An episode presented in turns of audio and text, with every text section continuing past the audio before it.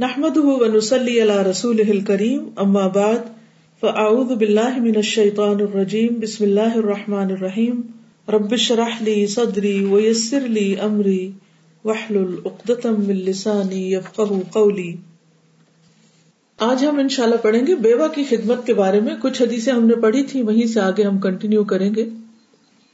عبداللہ بن ابی اوفا فرماتے ہیں کہ رسول کریم صلی اللہ علیہ وسلم کثرت سے اللہ تعالیٰ کا ذکر کرتے لا یعنی گفتگو نہ کرتے۔ اب ہم اپنے آپ کا بھی جائزہ لیتے جائیں ساتھ ساتھ کہ ہماری باتوں میں زیادہ اللہ کا ذکر ہے یا لا یعنی بیکار قسم کی باتیں۔ نماز لمبی پڑھتے، خطبہ مختصر دیتے۔ یعنی وہاں بھی آپ دیکھیں عبادت زیادہ اور باتیں کم۔ نیز بیواؤں اور مسکینوں کے ساتھ ان کی ضرورت پوری کرنے کے لیے جانے میں کوئی تکبر محسوس نہیں کرتے تھے۔ عام طور پر معاشرے کے جو ایسے افراد ہوتے ہیں جن کا کوئی اسٹیٹس نہیں ہوتا تو لوگ ان سے میل جول پسند نہیں کرتے۔ بعض لوگ تو اپنے رشتے داروں کو بھی ڈس اون کر دیتے ہیں۔ کسی سے تعارف ہی نہیں کراتے اگر وہ غریب ہو لیکن نبی صلی اللہ علیہ وسلم کا اخلاق اتنا بلند تھا کہ وہ ایسے لوگوں کے ساتھ چلتے اور اگر ان کی کوئی ضرورت ہوتی یا ان کی کوئی مشکل ہوتی تو اس کو حل کرنے کے لیے بنفس نفیس تشریف لے جاتے۔ تو اس سے ہمیں ایک طرف اخلاق نبوی کا پتہ چلتا ہے اور دوسری طرف ہمارے لیے بہترین رہنمائی ہے۔ کہ انسان کو اس دنیا میں کس طرح رہنا چاہیے۔ جو لوگ سوسائٹی میں مؤثر کردار ادا کر رہے ہوتے ہیں یا جن کا کوئی اسٹیٹس ہوتا ہے، کوئی نام ہوتا ہے، ان کے ساتھ چلنے میں یا ان سے دوستی رکھنے میں تو ہر شخص خوشی محسوس کرتا ہے۔ لیکن اصل بات یہ ہے کہ انسان ان لوگوں کے ساتھ اٹھے بیٹھے جیسا کہ وہ ایک حدیث سے ہمیں یہ بھی بتایا گیا کہ دل کی سختی کا یہ علاج ہے۔ اور ہم عموماً یہ شکایت بھی کرتے ہیں کہ دل سخت ہو گیا ہے۔ نمازوں کے اندر یا ویسے ذکر میں دل نہیں لگتا، تو بہت سے لوگ ٹوٹ کے پوچھتے رہتے ہیں کہ کس طرح خوشبو بڑھایا جائے نماز میں، یا کس طرح ذکر کو اچھی طرح کیا جائے کانسنٹریشن کیسے بڑھائی جائے۔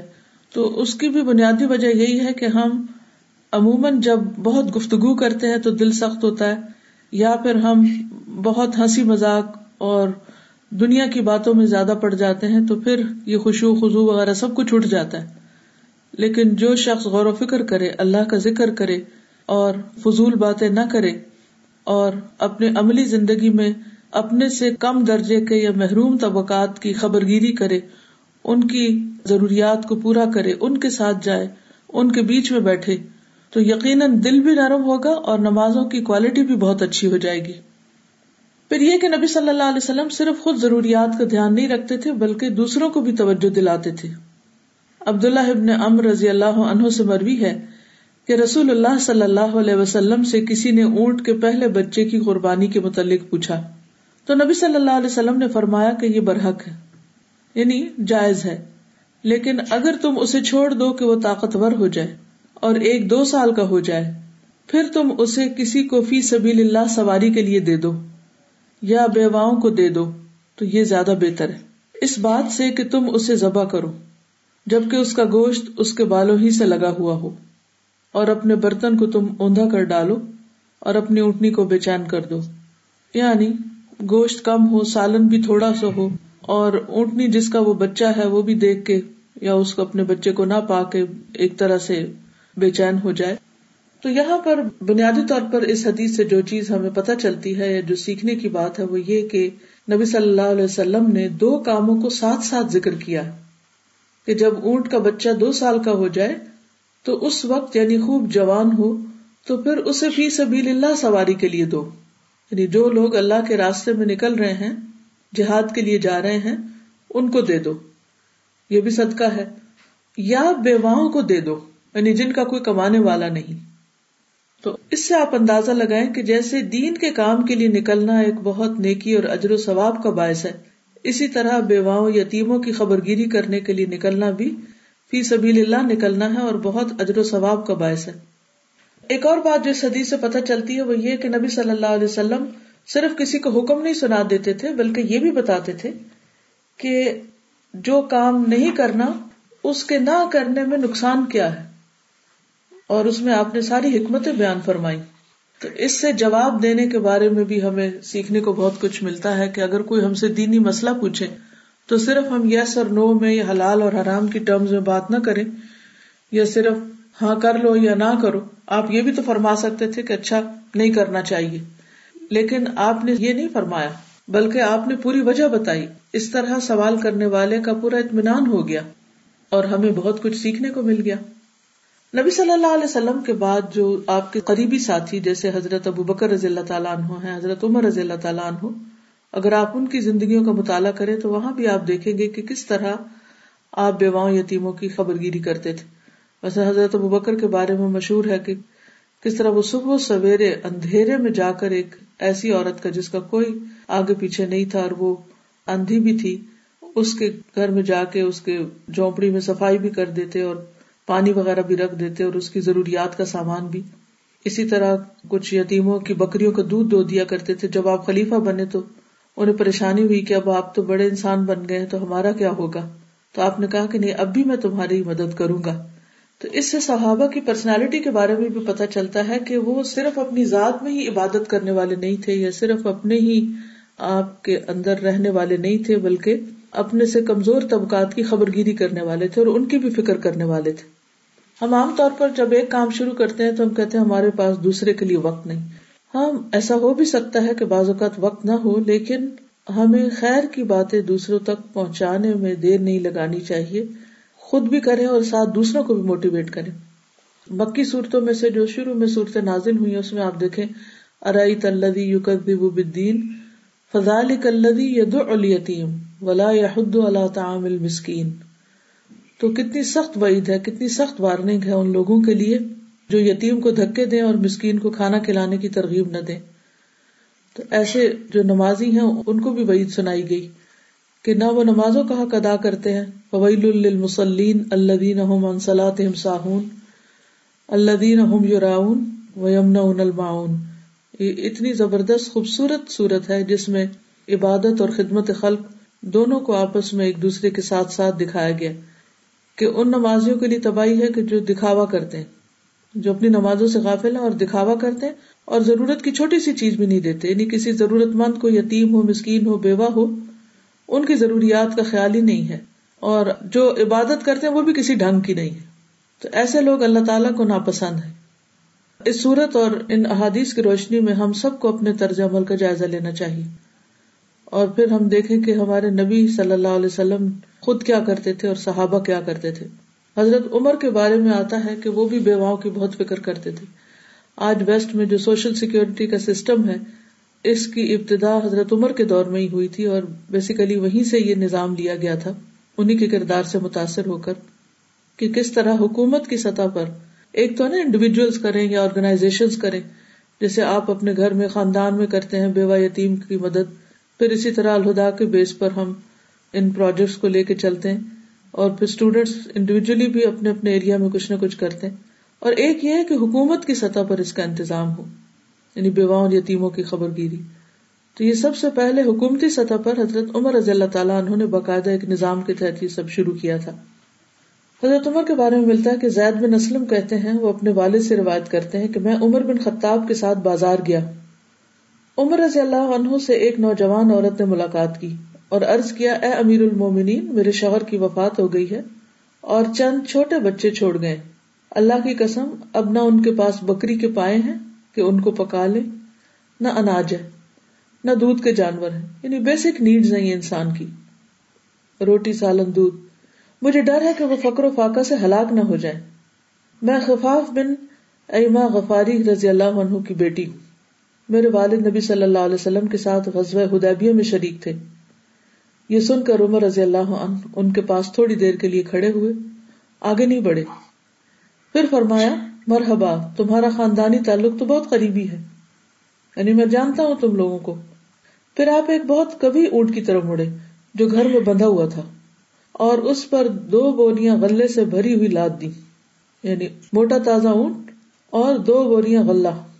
ان دونوں بوریوں کے درمیان روپیہ اور کپڑے بھی رکھ دیے۔ اور اس کی نکیل اس کے ہاتھ میں تھما کے فرمایا، اسے لے جاؤ، یہ ختم نہ ہوگا۔ اس سے پہلے ہی اللہ تعالیٰ تجھے اس سے بہتر دے گا۔ یعنی اس کے ختم ہونے کی بھی فکر نہ کرنا، اللہ پہ بھروسہ کرنا، اللہ تعالیٰ اس سے بہتر انتظام فرمائے گا۔ کیونکہ اصل رازق تو اللہ ہے نا۔ تو جب حضرت عمر یہ سب کچھ کر رہے تھے، تو ایک صاحب نے اس پر کہا کہ، اے امیر المومنین، آپ نے اسے بہت زیادہ دے دیا۔ تو عمر رضی اللہ تعالیٰ نے ناراض ہوئے اور کہا، تیری ماں تجھے روئے؟ اللہ کی قسم، اس عورت کے والد اور اس کے بھائی جیسے اب بھی میری نظروں کے سامنے ہیں۔ یعنی یہ لوگ کس قدر دین کی خدمت کرنے والے تھے کہ ایک مدت تک ایک قلعے کے محاصرے میں وہ شریک رہے اور آخر اسے فتح کر لیا۔ پھر ہم صبح کو ان دونوں کا حصہ مال غنیمت سے وصول کر رہے تھے۔ یعنی یہ وہ لوگ ہیں کہ جنہوں نے دین کی بے پناہ خدمت کی ہے اور آج وہ دنیا میں موجود نہیں۔ تو ہمارا فرض بنتا ہے کہ ہم ان کے بچوں کی دیکھ بھال کریں، یا ان کی بیوہ کی، یا بیٹی کی، یا جو بھی۔ تو یہ ہے دراصل اسلامی اخلاق اور وہ جسے کہتے ہیں نا کہ مومن ایک جسم کی طرح ہوتے ہیں کہ ایک حصے کو اگر تکلیف ہو تو دوسرا حصہ بھی تڑا پڑتا ہے۔ تو اسی طرح ہر مومن کے اوپر یہ لازم ہے کہ وہ اپنے آس پاس کی فکر کرے اور دوسروں کی ضروریات کا خیال رکھے۔ اور اسی سے وہ اسلامی روح جو ہے اور اسلامی بھائی چارہ جو ہے وہ جنم لیتا ہے۔ جب ہر شخص اپنی اپنی ذات میں گم ہے اور اس کو اپنے مسئلے پڑے ہوئے اور وہ صرف خود ہی سمجھتا ہے کہ میں ہی سارے اپنے مسائل حل کر لوں گا، اور باہمی ایک دوسرے کے ساتھ تعاون یا کوپریشن نہیں ہوتی، تو پھر اس معاشرے کے اندر سرد مہری اور بے چینی اور بد اخلاقی اور بہت دوسری اخلاقی برائیاں جو ہیں وہ پیدا ہو جاتی ہیں۔ تو اس لیے ہم سب کو اس بات کا خیال رکھنا چاہیے کہ ہم اپنا حصہ کس طرح ادا کر رہے ہیں۔ امر بن محمود نے بیان کیا کہ میں نے عمر بن خطاب رضی اللہ عنہ کو زخمی ہونے سے چند دن پہلے مدینہ میں دیکھا۔ عمر رضی اللہ عنہ نے فرمایا، اگر اللہ تعالیٰ نے مجھے زندہ رکھا، تو میں عراق کی بیوہ عورتوں کے لیے اتنا کر دوں گا کہ پھر میرے بعد وہ کسی کی محتاج نہیں رہیں گی۔ راوی نے بیان کیا کہ ابھی اس گفتگو پر چوتھا دن ہی آیا تھا کہ حضرت عمر زخمی کر دیے گئے۔ یعنی حضرت عمر رضی اللہ تعالیٰ عنہ کے اس معاملے میں یعنی عوام کی ضروریات پوری کرنے کے معاملے میں ابھی مزید منصوبے بھی تھے، لیکن اس سے پہلے وہ دنیا سے رخصت ہو گئے۔ یعنی ایک اسلامی حکمران جو ہوتا ہے، وہ صرف لوگوں کو نماز ہی نہیں پڑھاتا یا لوگوں کو اخلاقی تربیت ہی نہیں دیتا، بلکہ ان کے اندر باہمی ہمدردی کے جذبات بھی پیدا کرتا اور صرف جذبات ہی نہیں پیدا کرتا، بلکہ کام بھی کر کے دکھاتا ہے۔ یعنی ایسے پریکٹیکل منصوبے بناتا ہے کہ جس سے دوسرے خود کفیل ہو سکے۔ ہم سب کو انڈیویجل کیپیسٹی میں اور آرگنائزیشن کے لیول پر یہ سوچنا چاہیے کہ ہم ایسے کتنے منصوبے بنائے ہوئے ہیں اور کس طریقے سے وہ چل رہے ہیں اور مزید کیا ہو سکتا ہے اگر ہم سب اپنے وقت کا یا مال کا یا ایفرٹ کا یا اپنی ذہنی صلاحیتوں کا تھوڑا سا بھی حصہ ڈالیں تو ایسے بہت سے کام کیے جا سکتے ہیں۔ لیکن افسوس یہ کہ ہم سب کے اندر ایک بد اعتمادی کی فضا ہے، بحثیت قوم کے۔ جو شخص بھی ایسا کوئی پروجیکٹ لے کے چلے تو عموماً اس کو بلیم کیا جاتا ہے کہ یہ تو شاید پیسہ کھانے کا کام کر رہا ہے، یہ پیسہ کھانے کا چکر ہے اور یہ ہونا کچھ نہیں۔ کیونکہ ایک عجیب سی مایوسی ہے قوم کے اندر۔ اس کو بھی دور کرنے کی ضرورت ہے۔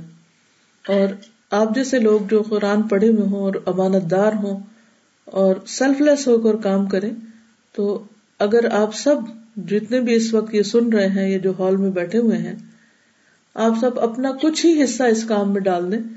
تو آپ دیکھیں گے کہ کتنے بے شمار گھرانوں کو فیض پہنچ سکتا ہے۔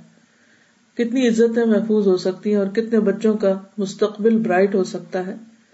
لیکن یہ اسی صورت میں ممکن ہے کہ جب ہم ایک دوسرے کے ساتھ تعاون کرنے والے اگر ہمارا آپس میں اتفاق اور محبت نہ ہو، ہم ایک دوسرے کی کیئر کرنے والے نہ ہو تو باہر کے بیوہ یتیم کا کیا خیال کریں گے؟ اس کے بعد آتا ہے کہ بیوہ کا دوسرا نکاح۔ عام طور پر ہمارے معاشرے میں اس کو بھی بہت برا سمجھا جاتا ہے۔ لیکن ہمارا دین ہمیں اس کی طرف متوجہ کرتا ہے۔ قرآن مجید میں اللہ تعالیٰ فرماتے ہیں وہ ان کے کو اور اپنے میں سے بے نکاح مرد اور عورت کا نکاح کر دیا کرو۔ یعنی جن کی شادی نہیں ہوئی، ان کی شادی کی فکر کیا کرو۔ یہ بھی اسلامی معاشرے کی ایک یعنی امتیازی خصوصیت ہے کہ جس طرح انسان کے لیے کھانا پینا ضروری ہے، اسی طرح شادی بیاہ بھی ایک اس کی ضرورت ہے جو اللہ نے اس کے اندر رکھی ہے۔ تو اس معاملے میں جو ہم سب کا فرض بنتا وہ یہ پہلے خاندانوں کے اندر ایسا ہوتا بھی تھا کہ خاندان کے بڑے بزرگ یا رشتے دار اس چیز کی فکر کیا کرتے تھے کہ کون سی بچی ایسی ہے جس کی شادی نہیں ہوئی یا لڑکا ایسا ہے جس نے شادی نہیں کی، تو وہ ان کو قائل کرتے رہتے۔ لیکن اب انڈیویجلزم کی وجہ سے اور ہر شخص اپنی زندگی کے فیصلے خود کرنا چاہتا ہے یا ایک بد اعتمادی کا شکار ہے، جس کی وجہ سے یہ سلسلہ بھی ختم ہوتا چلا جا رہا ہے۔ آپ سب کو شادی معلوم ہی ہو کہ الہدا کے اندر بھی میرج بیورو ہے۔ اور یہاں بھی اسی مقصد کے لیے اس کو بھی قائم کیا گیا تھا کہ یہ بھی ایک دین کی سنتوں کو پورا کرنے والا ایک کام ہے اور ایک عبادت ہے۔ لیکن افسوس یہ کہ ہمارے دنیاوی معیارات اتنے بلند ہو چکے ہیں کہ نیک دیندار رشتے ہوتے ہوئے بھی ہم صرف یہی دیکھتے رہتے ہیں کہ کون ہمارے دنیا کے معیار پہ پورا اترتا ہے یا کون ہمارے خوابوں کا شہزادہ ہو سکتا ہے کہ جو ہمیں زمین سے آسمان پر لے جائے۔ تو ابویسلی جب ایسی سوچ ہوگی تو پھر تو نیکی کا کام آگے نہیں ہو سکتا، آگے نہیں بڑھ سکتا۔ تو نبی صلی اللہ علیہ وسلم نے جن چیزوں سے بہت زیادہ ہمیں وارن کیا تھا، وہ یہی ہے کہ میں تم پر فکر و فاقہ کا اندیشہ نہیں کرتا۔ مجھے اندیشہ ہے کہ دنیا تم پر وسیع ہو جائے گی اور پھر ایک دوسرے کی گردنے تم مارنے لگو گے۔ تو بہرحال، جو شخص نکاح کرے اور ایک عبادت سمجھ کر اور اللہ کا حکم سمجھ کر، اس کے لیے اللہ تعالیٰ کی مدد بھی آتی ہے۔ رسول اللہ صلی اللہ علیہ وسلم نے فرمایا، تین آدمیوں کی مدد کرنا اللہ تعالیٰ کی ذمہ ہے۔ ان میں سے ایک برائی سے بچنے کی نیت سے نکاح کرنے والا۔ یعنی اگر کوئی شخص اس بات سے ڈرتا ہو کہ وہ فتنے میں پڑ جائے گا، زنا کا ارتکاب کر بیٹھے گا، تو اس کے لیے تو فرض کے درجے میں ہے کہ وہ نکاح کرے۔ لیکن اب نکاح کرنے کا جب وقت آتا ہے تو پھر ہمارے بہت سے اور مطالبات جاگ اٹھتے ہیں یا معیار اتنے بلند ہوتے ہیں کہ وہ فریضہ بھی پورا نہیں ہوتا۔ تو ان معیارات کو تھوڑا کم کرنے کی ضرورت ہے، کیونکہ رسک جو ہے وہ اللہ نے لکھا ہے جو وہ ضرور مل کر رہے گا۔ اصل میں جو دیکھنے کی چیز ہے وہ دوسرے کا ایمان اور اخلاق ہے۔ پھر نبی صلی اللہ علیہ وسلم کا خود بیوہ سے شادی کرنا۔ جب خدیجہ رضی اللہ تعالیٰ عنہ فوت ہو گئی تو خولا بنت حکیم جو عثمان بن مزون کی اہلیہ تھی نبی صلی اللہ علیہ وسلم کی خدمت میں حاضر ہوئی کہنے لگی، یا رسول اللہ صلی اللہ علیہ وسلم، آپ نے کہا کیوں نہیں کر لیتے؟ نبی صلی اللہ علیہ وسلم نے فرمایا، کس سے؟ انہوں نے عرض کیا، اگر آپ چاہیں تو کماری لڑکی بھی موجود ہے اور شوہر دیدہ بھی موجود ہے۔ نبی صلی اللہ علیہ وسلم نے پوچھا کماری لڑکی کون ہے؟ انہوں نے عرض کیا کہ اللہ کی مخلوق میں آپ کو سب سے زیادہ محبوب آدمی کی بیٹی یعنی عائشہ بنت ابی بکر۔ نبی صلی اللہ علیہ وسلم نے پوچھا، شوہر دیدہ کون ہے؟ انہوں نے عرض کیا، سودا بنت زما جو آپ پر ایمان رکھتی ہے اور آپ کی شریعت کی پیروی کرتی ہے۔ تو نبی صلی اللہ علیہ وسلم نے فرمایا، جاؤ اور دونوں کے ہاں میرا تذکرہ کر دو۔ یعنی رشتہ ڈال دو۔ تو اس میں ایاما جو ہے وہ مرد بھی ہوتے ہیں اور عورتیں بھی یعنی جہاں بیوہ عورت کا نکاح کرنا ہوتا ہے، وہاں اگر کسی مرد کی بیوی فوت ہو جائے تو اس کا بھی دوسرا نکاح کرنا کوئی مایوب بات نہیں ہے۔ عموماً ہمارے ہاں بچے آڑے آ جاتے ہیں اور خاندان کے لوگ اور اس مرد کو برا بھلا کہنے لگتے ہیں، بے وفا کہنے لگتے ہیں کہ اس کو تو بیوی کے جانے کا غم ہی نہیں۔ اور یہ سب ایسی باتیں ہیں جو دینی اعتبار سے درست نہیں ہے ہمارے کلچر کا نتیجہ ہے۔ یا کلچر کی پیداوار ہے۔ تو اس میں آپ دیکھیے کہ انسان کو پریکٹیکل ہو کر دیکھنا چاہیے۔ نہ کہ صرف اپنے تصوراتی اور خیالاتی زندگی بسر کرنے کی سوچ۔ حضرت انس بیان کرتے ہیں کہ جب ابو سلمہ کی وفات کا وقت قریب آیا تو ان کی بیوی ام سلمہ نے کہا، آپ مجھے کس کے سپرد کر کے جا رہے ہیں؟ یعنی اب مجھے کون لک آفٹر کرے گا؟ انہوں نے کہا یعنی شوہر نے کہا ابو سلمہ نے، اے اللہ، بے شک تو ام سلمہ کے حق میں ابو سلمہ سے بہتر ہے۔ یعنی میں دنیا سے جا رہا ہوں، لیکن میرا رب موجود ہے اور وہ میری بیوی کی حفاظت کرے گا یا اس کی ضرورت پوری کرے گا۔ تو جب وہ فوت ہو گئے تو رسول اللہ صلی اللہ علیہ وسلم نے ام سلمہ کو نکاح کا پیغام بھیجا۔ تو انہوں نے جواباً کہا کہ میری عمر زیادہ ہو گئی ہے۔ آپ نے فرمایا، میں تم سے بڑا ہوں یعنی تمہاری عمر زیادہ تو میری بھی زیادہ ہے۔ تمہارے بچے اللہ اور اس کے رسول کے سپرد، کیونکہ انہیں فکر تھا کہ میرے بچے بھی ہیں، انہیں کون دیکھے گا؟ اگر میں نکاح کر لوں، کیونکہ بیوہ عورت عام طور پر اسی وجہ سے نکاح نہیں کر پاتی۔ اور رہا مسئلہ غیرہ کا یا ناگواری کا، تو مجھے امید ہے کہ اللہ اسے ختم کر دے گا۔ انہوں نے کہا کہ میں کیسی عورت ہوں کہ جو صاحب غیرت ہے یعنی سوکنوں کے ساتھ رہنا مشکل ہے۔ تو فرمایا کہ اسے اللہ تعالیٰ دور کر دے گا۔ بالآخر رسول اللہ صلی اللہ علیہ وسلم نے ان سے شادی کر لی اور ان کی طرف دو چکیاں اور پانی کا ایک گھڑا بھیجا یعنی ان کی ضروریات پوری کرنے کے لیے۔ پھر اسی طرح حضرت جابر کے بارے میں آتا ہے کہ کس طرح انہوں نے اپنی بہنوں کی تربیت کے لیے خود حالانکہ کمارے تھے لیکن بیوہ عورت سے شادی کی تھی۔ تو نبی صلی اللہ علیہ وسلم نے ان سے کہا بھی تھا کہ تم نے کسی کنواری سے کیوں نہیں کی؟ تو انہوں نے کہا کہ میرے والد شہید ہو گئے۔ آپ کو معلوم ہے نا کہ جابر کے والد عبداللہ جو تھے وہ شہید ہو گئے تھے جنگ عہد میں۔ کہ میرے والد شہید ہوئے تو اپنے پیچھے کئی چھوٹی بچیاں چھوڑ گئے۔ تو میں نے بیوہ عورت سے شادی کی ہے تاکہ انہیں تعلیم دے اور ادب سکھاتی رہے۔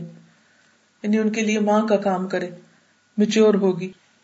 تو اس سے بھی آپ دیکھ سکتے ہیں کہ اگرچہ نبی صلی اللہ علیہ وسلم نے ان کو یہ مشورہ دیا، لیکن اس کے باوجود صرف اپنی ذات کی ضرورت نہیں، بلکہ اپنی خاندانی ضرورت جو تھی، اس کو سامنے رکھ کر انہوں نے خود کمارے ہوتے ہوئے بھی ایک بیوہ عورت سے نکاح کو ترجیح دی۔ لیکن اگر آج سوچے تو کوئی ہم سو کارڈ مسلم معاشرے میں ہمارے ہاں ایسا سوچ بھی نہیں سکتا۔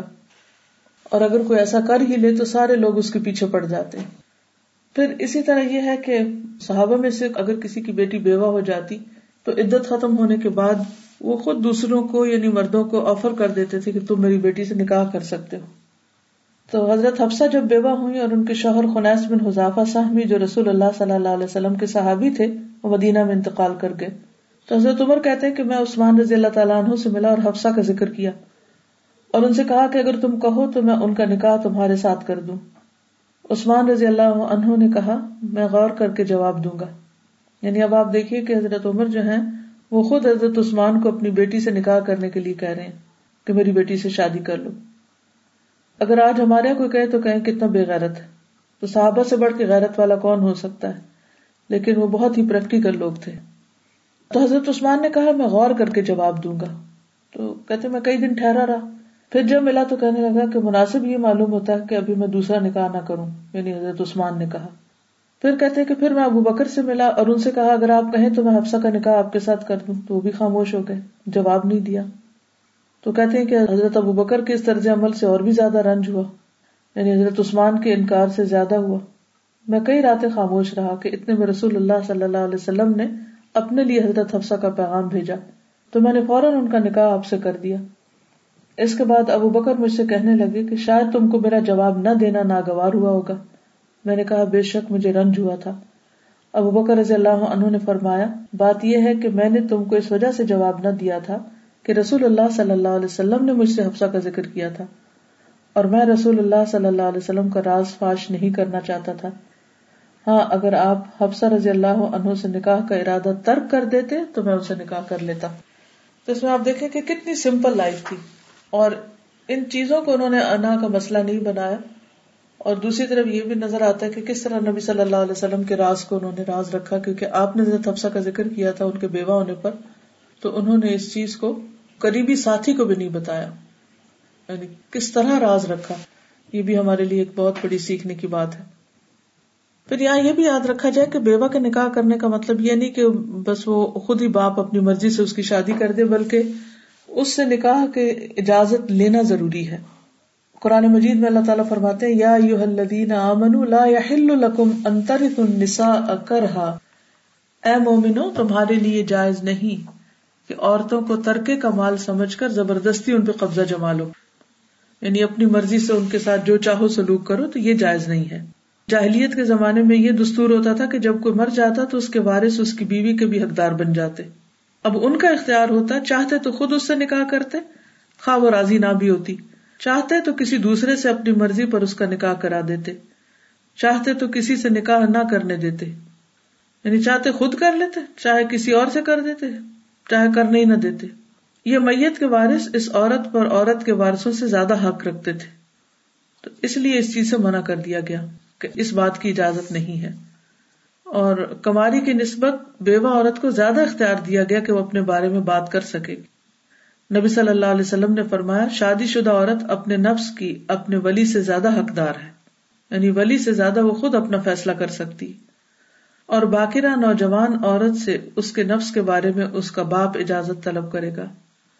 یعنی باپ پوچھے گا کماری لڑکی سے۔ اور اس کا خاموش رہنا اس کی طرف سے اجازت ہے۔ لیکن جو بیوہ ہے، وہ منہ سے بول کر کہے گی کہ ہاں اسے کرنا یہ نہیں، اپنی کھل کے رائے دے گی۔ اگرچہ کماری لڑکی بھی کھل کے رائے دے سکتی ہے، لیکن عام طور پر نہیں دیتی تو بیوہ عورت کو نسبتاً زیادہ حق حاصل ہے اپنی رائے کے اظہار کا۔ پھر اسی طرح نبی صلی اللہ علیہ وسلم نے ایک بیوہ کو فسق نکاح کا اختیار بھی دیا تھا۔ عبد الرحمان بن یزید سے مروی ہے کہ ایک شخص جس کا نام خزام تھا، اس نے اپنی بیٹی کا نکاح کسی سے کر دیا۔ اسے یہ رشتہ پسند نہ تھا۔ اور وہ پہلے سے شوہر دیدا تھی یعنی بیوہ تھی۔ وہ نبی صلی اللہ علیہ وسلم کے پاس آئی اور اس بات کا آپ سے ذکر کیا۔ یعنی اس نے آ کر آپ کو بتایا۔ تو آپ نے ان کے والد کے اس نکاح کو رد فرما دیا اور انہوں نے ابو البابا بن عبد المنظر سے نکاح کر لیا۔ یعنی زبردستی کی گئی تھی اس وجہ سے۔ اچھا تو آج کے اس لیسن میں اگر کوئی سوال ہے آپ کے ذہن میں تو آپ کر سکتے ہیں۔ یا کوئی کمنٹ کرنا چاہیں تو السلام علیکم میم یہ جو آپ نے ابھی لاسٹ میں واقعہ بیان کیا ہے تو اس میں جو انہوں نے کسی اور سے نکاح کر لیا کیونکہ ان کا زبردستی نکاح کرایا گیا تھا تو اس میں کوئی عدت تھی؟ یہاں اصل میں عدت کا واقعہ نہیں بیان ہو رہا عدت تو ہوتی ہے۔ جس طرح زبردستی نکاح انہوں نے اس کو بہت برا قرار دیا تو اسی طرح یہ کماری کے اوپر بھی لاگو ہوتا ہے۔ ظاہر ہے یہ تو زبردستی نکاح تو نہیں کیا جا سکتا لیکن اگر زبردستی کر دیا گیا تو نکاح تو ہو جاتا ہے پھر اس کو فسخ کیا جاتا ہے یعنی کورٹ میں جاتے ہیں۔ یعنی یہ نہیں کہ زبردستی نکاح کر دیا جائے تو لڑکی کے میں میں مانتی نہیں اور میں اب جہاں مرضی کروں ایسا نہیں ہوتا۔ جی استاذہ اور یہ بہت اچھا لگا کہ کتنا زیادہ عورتوں کو حقوق دیے گئے تھے کہ وہ پسند نہیں کر رہی تو بتا دیا اور کتنا آسان معاشرہ تھا بالکل۔ کہ بیوہ کی شادی ہو رہی ہے اور شادی شدہ اگر اس طرح نہیں رہنا چاہ رہی تو ان کا بھی۔ اور کس طرح خود ماں باپ بھی آفر کر رہے ہیں جبکہ ہمارے معاشرے میں یہ تمام چیزیں نہیں ہیں بالکل اس کے الٹ ہے اسی لیے تو مسائل اتنے زیادہ ہے نکاح مشکل کر دیا گیا زنا آسان کر دیا گیا۔ حرام عام ہوتا چلا جا رہا ہے اور حلال جو ہے اس کے لیے بے پناہ رکاوٹیں ڈال دی گئی سدا آپ نے کہا تھا کہ زیادہ گفتگو کرنے سے دل سخت ہو جاتا ہے۔ جی لا یعنی بیکار گفتگو یعنی انسان صرف ادھر ادھر کی باتیں کرتا رہے۔ دل کو سافٹ کیسے کر سکتے ہیں پھر دوبارہ؟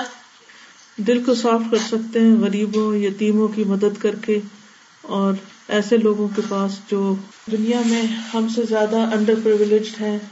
یہ دل کی نرمی کی بات انہوں نے کی نا تو میں ایک آرٹیکل ہے جاوید چودھری کا، وہ میں آپ کو سناتی ہوں۔ اس سے آپ اپنے لیے کوئی راستہ بنا سکتے ہیں۔ پہلے بھی بات ہوئی تھی ہاسپٹلس کی ٹیم بنانے کا اور مختلف جگہوں پہ لے جانے کا۔ تو انشاءاللہ اگر ایسے کوئی اسٹرکچرڈ پروگرام بن جائیں، ہر ٹرم کے اندر یا ہر سال میں کچھ جگہوں پر تمام طالبات ایک دفعہ وزٹ کریں۔ یعنی ہم اکٹھا ایک دفعہ ٹرپ لے جاتے ہیں، اس کی بجائے اگر ایک ایک گروپ کا یا اگر اکٹھے بھی جانا ہے تو تمام طالبات کے گروپس مختلف ہاسپٹلس میں یا مختلف جگہوں پہ بھیجے جا سکتے ہیں، لیکن اس کے لیے آبیسلی پلاننگ زیادہ کرنی ہوگی۔ ایگزیکشن میں شاید اتنا ٹائم نہ لگے، لیکن کتنے مثلاً دس گروپ ہیں، تو دس ہاسپٹل منتخب کیے جائیں۔ دس ذمے دار موجود ہوں جو ان کو لے کر جائیں۔ پھر پوری طرح پہلے ٹریننگ دی جائے، دیکھا جائے کہ وہاں جا کے کرنا کیا ہے۔ اور پھر واپس آ کر باقاعدہ رپورٹ لکھی جائے ڈسکس کیا جائے کہ کیا کیا سیکھ کر آئے ہیں، تاکہ بچیاں جب یہاں سے فارغ ہوں اور گھروں کو جائیں، تو اپنے گھر محلے گلی کی ایسی اور مزید بچیوں کو ساتھ شامل کر کے یتیم خانوں یا ایسے ہومز یا ایسی جگہوں پر جا کر انسان خدمت خلق کرے۔ یعنی مسکین کے ساتھ بیٹھ کے کھانا کھانا، یتیم کے سر پہ ہاتھ رکھنا، بیوہ کے لیے دوڑ دھوپ کرنا، یہ وہ چیزیں ہیں جس سے دل نرم ہوتے ہیں۔ تو اگر آپ چاہیں تو میں پہلے یہ آرٹیکل پڑھتی ہوں، اس کے بعد آگے چلتے ہیں۔ یہ لکھتے ہیں کہ دنیا میں تین جگہ ایسی ہیں جہاں آپ زندگی کی اصل حقیقت جان سکتے ہیں۔ ہم کیا ہیں؟ ہماری اوقات کیا ہے ہماری حسرتوں، ہماری خواہشوں اور ہماری سماجی معاشرتی اور معاشی ترقی کی حیثیت کیا ہے؟ اور ہماری نفرتوں، ہماری رقابتوں اور ہمارے دشمنوں کی اصل حقیقت کیا ہے؟ آپ مہینے میں ایک بار ان جگہوں کو وزٹ کر لیا کریں۔ یہ تو سجیسٹ کریں مہینے میں ایک بار۔ آپ کو اپنے ظاہر اور باطن دونوں کی اوقات سمجھ آ جائے گی کہ آپ کون ہیں، اپنی حقیقت پتہ چل جائے گی۔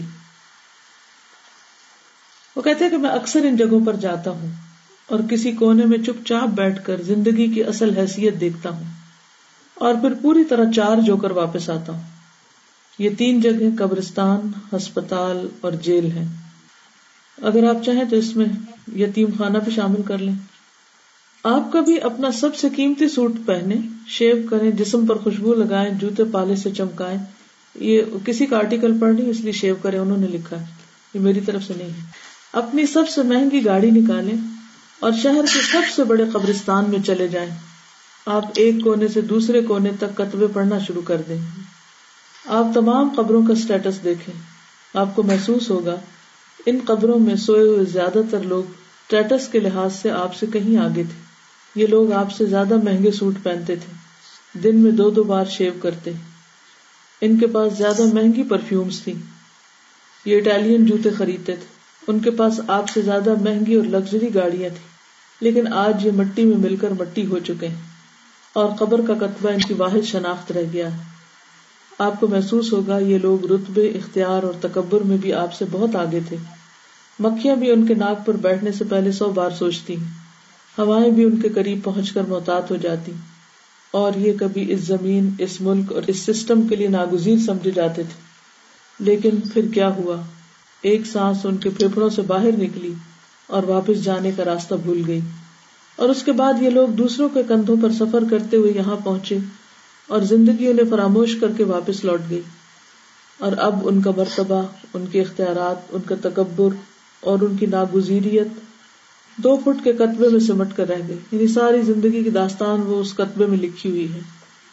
آپ قبرستان کی شکستہ قبر کے سرحانے بیٹھ جائیں یعنی ٹوٹی ہوئی قبر کے سرحانے بیٹھ جائیں۔ اپنے ارد گرد پھیلی قبروں پہ نظر ڈالیں اور اپنے آپ سے سوال پوچھیں، میرے پاس کتنا وقت باقی؟ آپ کو اس سوال کے جواب میں تاریخی سناٹا اور بے بسی کے سوا کچھ نہیں ملے گا۔ آپ اسی طرح کبھی کبھی ہسپتالوں کا چکر بھی لگا لیا کریں۔ آپ کو وہاں اپنے جیسے سینکڑوں ہزاروں لوگ ملیں گے۔ یہ لوگ بھی چند دن چند گھنٹے پہلے تک آپ کی طرح دوڑتے، بھاگتے، لپکتے اور شور بچاتے انسان تھے۔ یہ بھی آپ کی طرح سوچتے تھے کہ یہ زمین پر ایڑی رگڑیں گے تو تیل کے چشمے پھوٹ پڑیں گے۔ ان کا بھی خیال تھا کہ یہ پاؤں مار کر زمین دہلا دیں گے۔ اور ان کو بھی یہ گمان تھا کہ دنیا کا کوئی وارث، کوئی جراثیم، کوئی دھات انہیں نقصان نہیں پہنچا سکتی۔ لیکن پھر ایک دن زندگی ان کے لیے عذاب بن گئی۔ ان کے پاؤں، ان کے ہاتھ، ان کی آنکھیں، ان کے کان، ان کا جگر، ان کا دل، دماغ ان کے گردے ان کے ساتھ بے وفائی کر گئے اور یہ اپنے ٹھنڈے گرم محلوں سے نکل کر ہسپتال کے بدبودار کوریڈور کے مسافر بن گئے۔ آپ مہنگے پرائیویٹ ہسپتالوں کا چکر ضرور لگایا کریں۔ آپ کو وہاں وہ لوگ ملیں گے جو مہنگے سے مہنگا ڈاکٹر اور قیمتی سے قیمتی ترین دوائی خرید سکتے ہیں۔ لیکن اس کے باوجود یہ بے بسی کے عالم میں ہسپتالوں میں پڑے ہیں۔ کیوں؟ کیونکہ انسان ڈاکٹر اور دوا تو خرید سکتا ہے لیکن شفا نہیں۔ اور یہ لوگ قدرت کے اس قانون کے قیدی بن کر ہسپتالوں میں پڑے ہیں۔ آپ مریضوں کو دیکھیں، پھر اپنے آپ کو دیکھیں۔ اللہ کا شکر ادا کریں۔ اور صحت کی اس مہلت کو مثبت طریقے سے استعمال کریں۔ آپ جیلوں کا چکر بھی لگایا کریں۔ آپ کو وہاں ایسے سینکڑوں ہزاروں لوگ ملیں گے جو کبھی آپ کی طرح آزاد پھرتے تھے۔ یہ رات کے تین بجے کافی پینے نکل جاتے تھے۔ یہ سردیوں کی یک ٹھنڈی راتیں اپنے نرم اور گرم بستر پر گزارتے تھے۔ لیکن یہ کسی دن اپنے حوانی جذبے کے بہکاوے میں آ گئے۔ یہ کسی کمزور لمحے میں بہک گئے اور تیش میں، ایش میں یا پھر خوف میں ان سے کوئی ایسی غلطی سرزد ہو گئی جس کی پاداش میں یہ لوگ سلاخوں کے پیچھے پہنچ گئے اور یہ اب جیل کے معمول کے مطابق زندگی گزارنے پر مجبور ہے یعنی اپنی مرضی سے نہیں جیل کے ٹائم ٹیبل کے مطابق۔ آپ سزائے موت کے قیدیوں سے بھی ضرور ملے آپ ان سے مل کر محسوس کریں گے۔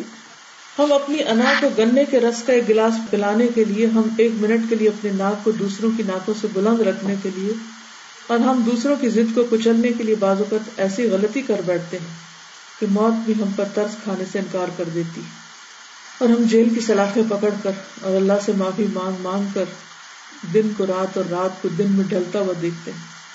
لیکن ہماری سزا پوری نہیں ہوتی۔ آپ جیل کے قیدیوں کو سلاخوں کے پیچھے کھڑے ہو کر اپنی بیویوں کو حسرتوں سے دیکھتے ہوئے دیکھیے۔ آپ ان کی کامتی ان انگلیوں کو دیکھیے جو اپنے بچوں کے لمس کو ترس گئی آپ ان کے بے قرار پاؤں دیکھیے جنہیں آزادی کا احساس چکھے ہوئے برسوں بیت گئے۔ آپ ان کی آنکھوں میں تیرتے ہوئے ان رت جگہوں کی، رت جگہ ہوتا ہے رات کو جاگنا۔ آپ ان کی آنکھوں میں تیرتے ہوئے ان رت جگہوں کی فصلیں بھی دیکھیے جنہوں نے اپنی غلطی، اپنی کوتا اور اپنے جرم پر معافی مانگ مانگ کر اگائی۔ لیکن قدرت یہ فصل کاٹنے پر راضی نہیں ہو رہی۔ آپ ان لوگوں کو دیکھیے، اپنے اوپر نگاہ ڈالیے اور پھر یہ سوچیے، آپ پر بھی دن میں ایسے سینکڑوں ہزاروں کمزور لمحے آتے ہیں۔ آپ بھی لالچ کے بہکاوے میں آتے ہیں۔ آپ بھی غرور اور تکبر کے ماؤنٹ ایوریسٹ پہ چڑھ جاتے ہیں۔ آپ بھی رکاوٹ کے نرغے میں آ کر دوسروں کی زندگیوں کو کھیل بنا لیتے ہیں۔ آپ بھی غیرت کے سیراب میں الجھ کر دوسروں کا خون پینے کا فیصلہ کرتے ہیں۔ آپ بھی دوسروں کے مال کو اپنے بنانے کا منصوبہ بناتے ہیں۔ لیکن کوئی نادیدہ ہاتھ کسی دوست کی کوئی نصیحت، حالات کی کوئی مہربانی آپ کو روک لیتی۔ آپ باز آ جاتے ہیں۔ اور یہ بھی ہوتا ہے، قدرت آپ پر خاص مہربانی کرتے ہوئے آپ کی خامیوں، آپ کی کوتاہیوں، آپ کی غلطیوں، آپ کے گناہوں اور آپ کے جرائم پہ پردہ ڈال دیتی ہے۔ یہ آپ کو گواہیوں، ثبوتوں، قانون اور کچہریوں سے بچائے رکھتی لیکن آپ قدرت کی اس مہربانی کو اپنی چلاکی، اپنا کمال سمجھتے ہیں۔ آپ یہ سمجھ بیٹھتے ہیں کہ آپ چار سمراج ہیں۔ جس سے اللہ نے قانون کی آنکھوں میں خاک جھونکنے کے لیے دنیا میں بھیجا اور دنیا کا کوئی قانون، کوئی ضابطہ آپ کو پکڑ نہ سکے گا۔ آپ کو قبرستانوں، ہسپتالوں، جیلوں میں بے گناہ، معصوم اور انتہائی شریف لوگ بھی ملیں گے۔ یہ لوگ کبھی کوئی ضابطہ، اصول نہیں توڑتے تھے۔ یہ اس قدر محتاط لوگ تھے کہ یہاں پہ زمزم بھی ابال کے پیتے تھے۔ یہ دودھ، دہی اور مکھن کے لیے بھی اپنی بھینسیں پالتے تھے۔ دیسی مرغی کا شوربہ پیتے۔ یہ ہمیشہ رات نو بجے سو جاتے، صبح پانچ بجے اٹھ جاتے۔ اور ان سے پوری زندگی کوئی بے تعدالی کوئی غفلت، سرزد نہیں ہوئی۔ آپ ایسے لوگ بھی دیکھیں گے جو آرام سے اپنے گھروں میں سوئے ہوئے تھے، جو اپنی لین میں گاڑی چلا رہے تھے یا فٹ پاتھ پر اپنی سمت میں جا رہے تھے۔ اور آپ کو ایسے لوگ بھی ملیں گے جنہوں نے پوری زندگی قانون کا احترام کیا تھا۔ یہ تھانے کے سامنے گزرتے ہوئے سر جھکا لیتے تھے اور نیلی پیلی ہر قسم کی یونیفارم کو سلام کر کے آگے بڑھ جاتے جو دوسری جنگ عظیم کے دوران بننے والے قوانین کا بھی احترام رکھتے تھے۔ اور جنہوں نے آج بھی سائیکل پر بتی لگوا رکھی تھی۔ لیکن یہ لوگ کچھ دوسرے کیے ہوئے جرائم میں محبوس ہو گئے یعنی قید میں آ گئے۔ یہ بے گنا ہونے کے باوجود قانون کے نہ کھلنے، نہ ٹوٹنے والے دانتوں میں پھنس گئے۔ آپ کو ایسے لوگ بھی ملیں گے جو کھیرا کاٹنے سے پہلے ڈیٹول سے دھوتے تھے۔ لیکن یہ لوگ بھی اسپتال کے مہمان بن گئے، مستقل مہمان۔ اور ایسے لوگ بھی جو فٹ پاتھ پر دوسروں کی موت کا نوالا بن گئے، جو کسی آوارہ گولی کا نشانہ بن گئے، یا ان کے سر پر کوئی تیارہ آ گرا۔ آپ ان لوگوں کو بھی دیکھیے اور اس کے بعد اپنے اوپر نگاہ ڈالیے اور پھر سوچیے یہ تیارہ آپ پر بھی گر سکتا ہے۔ دوسری لین سے کوئی گاڑی اڑ کر آپ کے موٹر سائیکل آپ کی گاڑی پہ بھی گر سکتی اور ڈاکٹر اچانک آپ کو کینسر کا مریض ڈکلیئر کر سکتے یا پھر آپ کے دل کے اندر بھی اچانک درد کی ایک لہر دوڑ سکتی اور آپ کو کلمہ تک پڑھنے کی مہلت نہیں ملتی۔ یہ سب کچھ ہمارے ساتھ ہو سکتا ہے۔ یہ ہم بھی ہو سکتے ہیں۔ لہٰذا آئیے اللہ تعالیٰ کا شکر ادا کرے اور اس مہلت اللہ تعالیٰ کی اس مہربانی پر اس کا شکریہ ادا کرے اور کبھی کبھی جیلوں، ہسپتالوں اور قبرستانوں میں بھی ایک گھنٹہ گزار لیا کرے کیونکہ یہ تین جگہ ایسی ہیں جہاں گئے بغیر ہمیں زندگی کی اصل حقیقت، اپنے اوقات اور اللہ تعالیٰ کی مہربانیوں کا اندازہ نہیں ہو سکتا۔ تو خلاصہ یہی ہے کہ انسان کو پڑھنے پڑھانے کے علاوہ کچھ نہ کچھ وقت ایسا نکالنا چاہیے کہ جس میں ایسی جگہوں پر بھی جا کر دیکھے تاکہ قرآن کو مزید ریلیٹ کر سکے اپنی لائف سے۔ تو اللہ تعالیٰ سے دعا ہے کہ وہ ہمیں عمل کی توفیق عطا فرمائے اور مجھے امید ہے آپ کی کلاس انچارجز، کورس انچارجز جو یہاں بیٹھے ہیں وہ ضرور ہیلتھ کیئر جو شعبہ ہے ہمارا اس کے ساتھ مل کے کوئی ایک ایسی پلاننگ بنائیں گے کہ جس میں کورس کے دوران بچیوں کو ایک دفعہ ان جگہوں کو وزٹ کرایا جائے۔ یہ پلان میں شیئر کرنا چاہوں گی کہ انشاءاللہ یہ نیکسٹ جو کمنگ ٹیوزڈے ہے اس کو حدیث کورس جو ہے اس کو ہم لے کر جا رہے ہیں کنٹونمنٹ ہاسپٹل اور تقریباً ایٹی کے قریب طالبات ہیں۔ ان لوگوں کی کچھ آٹھ دس دن پہلے ایک ورک شاپ کی تھی، جس میں ان کو تیاری کرا دی گئی تھی کہ عادت انہوں نے کیسے کرنی ہے۔ اور یہ لوگ پریپیئر کر چکے ہیں۔ پرسنل کارڈز بنائے ہیں ان لوگوں نے پیشنٹس کو دینے کے لیے۔ اور انہوں نے وہاں کیسے بہیو کرنا ہے، ان کی ایک چیک لسٹ بنائی گئی ہے، جس کو یہ لوگ خود واپس آ کے فل کریں گے۔ اور ان شاء اللہ تعالی امید ہے کہ اس کے علاوہ بھی اس سے مزید مقاصد ہم حاصل کر سکیں گے اس وزٹ سے، کیونکہ ڈاکٹرز کے ساتھ ہم ایک چھوٹی سی سیٹنگ بھی کرنا چاہ رہے ہیں، جس میں ہم الہدا کو انٹروڈیوس کرائیں گے انشاءاللہ۔ اور اس کے ساتھ پھر یہ کہ تھوڑی سی ٹاک بھی کسی پانچ دس منٹ کی ان کو دیں گے انشاءاللہ۔ ڈاکٹر روبینہ ہمارے ساتھ ہوں گی۔ اور یہاں سے انچارجز جو ہیں، یہ سب ساتھ جائیں گے۔ اور اس کے علاوہ انشاءاللہ اپنے پروڈکٹس لے کے جائیں گے اور اس کے علاوہ ہم ان کے لیے گفٹس بھی لے کے جائیں گے ہاسپٹل کے ایم ایس کے لیے آیت شفا کا کارڈ آج ہی آیا ہے جس کا بہت دیر سے انتظار تھا الحمد تو یہ بھی ہم ان کے لیے گفٹس کے طور پہ لے کے جائیں گے اور بلکہ میں یہ چاہوں گی کہ یہ کارڈ ایک ایک آج سب لے کر کسی نہ کسی کو گفٹ کریں کیونکہ اللہ نے ہمیں جو صحت دی ہے اس کے شکرانے کے طور پر کوئی بھی آپ کے آس پاس ایسا مجبور تکلیف میں۔ انسان ہو تو قرآن آیات جی۔ کے ذریعے اس کا علاج کا جو ہم پیچھے پڑ چکے ہیں اس کا عملی ثبوت دیں۔ جی اور استاذہ اس کے ساتھ پیشنٹس کے لیے ایک چھوٹا سا گفٹ پیک بھی بنایا جس میں ہم ایک فروٹ رکھیں گے کھجور رکھیں گے اور دودھ کا ایک پیکٹ رکھیں گے انشاءاللہ۔ اسی کے اندر اگر یہ آیات شفا والا کارڈ بھی ہو جائے۔ یہاں سے آپ کی باقی اسٹوڈینٹس اپنی طرف سے ایک ایک گفٹ بھیج سکتی ہیں یعنی ڈونیٹ کر سکتی ہیں جو ان کے بحاف پر ان کو دے دیا جائے۔ یہ بھی میں نے دیکھا کہ لوگوں کو پڑھنا نہیں آتا تو جب آپ وہاں جائیں تو انہیں کہیں کہ آپ خود پڑھیں یا کوئی آپ کو پڑھ کے سنائے۔ تو اس سے ان شاء اللہ تعالیٰ ان کو مزید فائدہ ہوگا تاکہ ان کے کارڈ ضائع نہ ہو ان شاء اللہ دعا بھی کیجیے گا کہ اللہ تعالیٰ بہت بابرکت بنائے اس کام کو اور پرماننٹ بیسس پر یہ ایک حصہ بن جائے کیونکہ اب ہم نے میرا جینا میرا مرنا میں صرف سبجیکٹ کے طور پر نہیں بلکہ عمل کے لیے کیونکہ ہاں یہاں ہم جو کچھ بھی علم حاصل کرتے ہیں وہ عمل کے لیے۔ تو اللہ تعالیٰ جی۔ ہمیں عملی میدانوں میں قدم رکھنے کی توفیق عطا فرمائے۔ اور واپس آ کر ان بچیوں کے ساتھ ایک سیشن اور رکھے اور سب کے مشورے جی۔ لیں اور آئندہ کے لیے پھر اس کی روشنی میں پلاننگ کریں۔ استاذہ ڈاکٹر فردوس کے ظاہر ہے یہ ٹیم لیڈ ہیں تو یہاں پہ موجود جتنے بھی لوگ ہیں وہ کسی بھی ایسی جگہ پہ یعنی کوئی کلینک ہو یا کوئی ہاسپٹل ہو جہاں پہ یعنی ایکسس کر سکے ہمارے اسٹوڈینٹس جا کے وزٹ کر سکیں اس کے بارے میں بھی ڈیٹیل شیئر کر لیں تو انشاءاللہ پھر گروپ بائی گروپ جا سکتے ہیں بہت اچھا ہے۔ اور اگر کوئی جیل کا طرف کوئی جان پہچان والا ہو تو ایک ٹرپ وہاں کا ہو سکتا ہے۔ اور اسی طرح قبرستان کا اگر اندر نہ بھی جا سکے تو اوپر کھڑے ہو کر ہمارے ہاسٹل کی دیوار سے بھی کافی چیزیں نظر آتی ہیں۔ تو ایک تو ہے کہ صرف ایک شغل کے طور پر وہ دیکھو کیا یہ دیکھو نہیں پورا اس کا ایک پلاننگ کے تحت کہ کیا دیکھنا ہے اور کس طرح دیکھنا اور پھر دیکھنے کے بعد بچیوں سے پوچھا جائے کہ انہوں نے کیا محسوس کیا۔ اور یہ بھی اگر کورسز کے جو ڈاکیومینٹس ہیں ان کے اندر لکھ لیا جائے تاکہ یہ نہ اس دفعہ ہم کریں اور اگلی دفعہ پھر بھول چکے ہوں۔ یہ ہر سال ہو جب بھی یہ کتاب پڑھائی جائے یا قرآن مجید میں اس طرح کی آیات آئیں تو پورے سال کا اگر انسٹیٹیوٹ کیلنڈر بنا لے کہ کب کس موسم میں کس ہفتے میں کہاں جانا ہے اور دوسرا میں چاہ رہی تھی ڈاکٹر فردوس کی اگر ایک وہ لگ جائے کوئی آئی کیمپ یا جو پور پیشنٹس کے لیے کہیں پر کسی کچی بستی میں فری کلینک لگ جائے جیسے پچھلے سال بھی کیا گیا تھا تو اگر مہینے جی۔ میں ایک ایسی آؤٹ ڈور ایکٹیویٹی بھی ہوتی رہے سال بھر تو آپ لوگ اپنا ایک پلانر بنا لیں حسب ضرورت اور انسٹیٹیوٹ کے ساتھ بھی مل کر ایک باہم مشورے مشاورت سے اور ٹریننگ ڈپارٹمنٹ پھر آگے ٹریننگ دینے والا ہو تو جی، ان شاء اللہ جی۔ منظم طریقے سے کام ہوگا تو زیادہ فائدہ ہوگا۔ اوکے سبحان اللہ بحمدک اشہد اللہ اللہ اللہ انت استغفرک و اتوب الیک۔ السلام علیکم و رحمۃ اللہ وبرکاتہ وعلیکم السلام و رحمۃ اللہ وبرکاتہ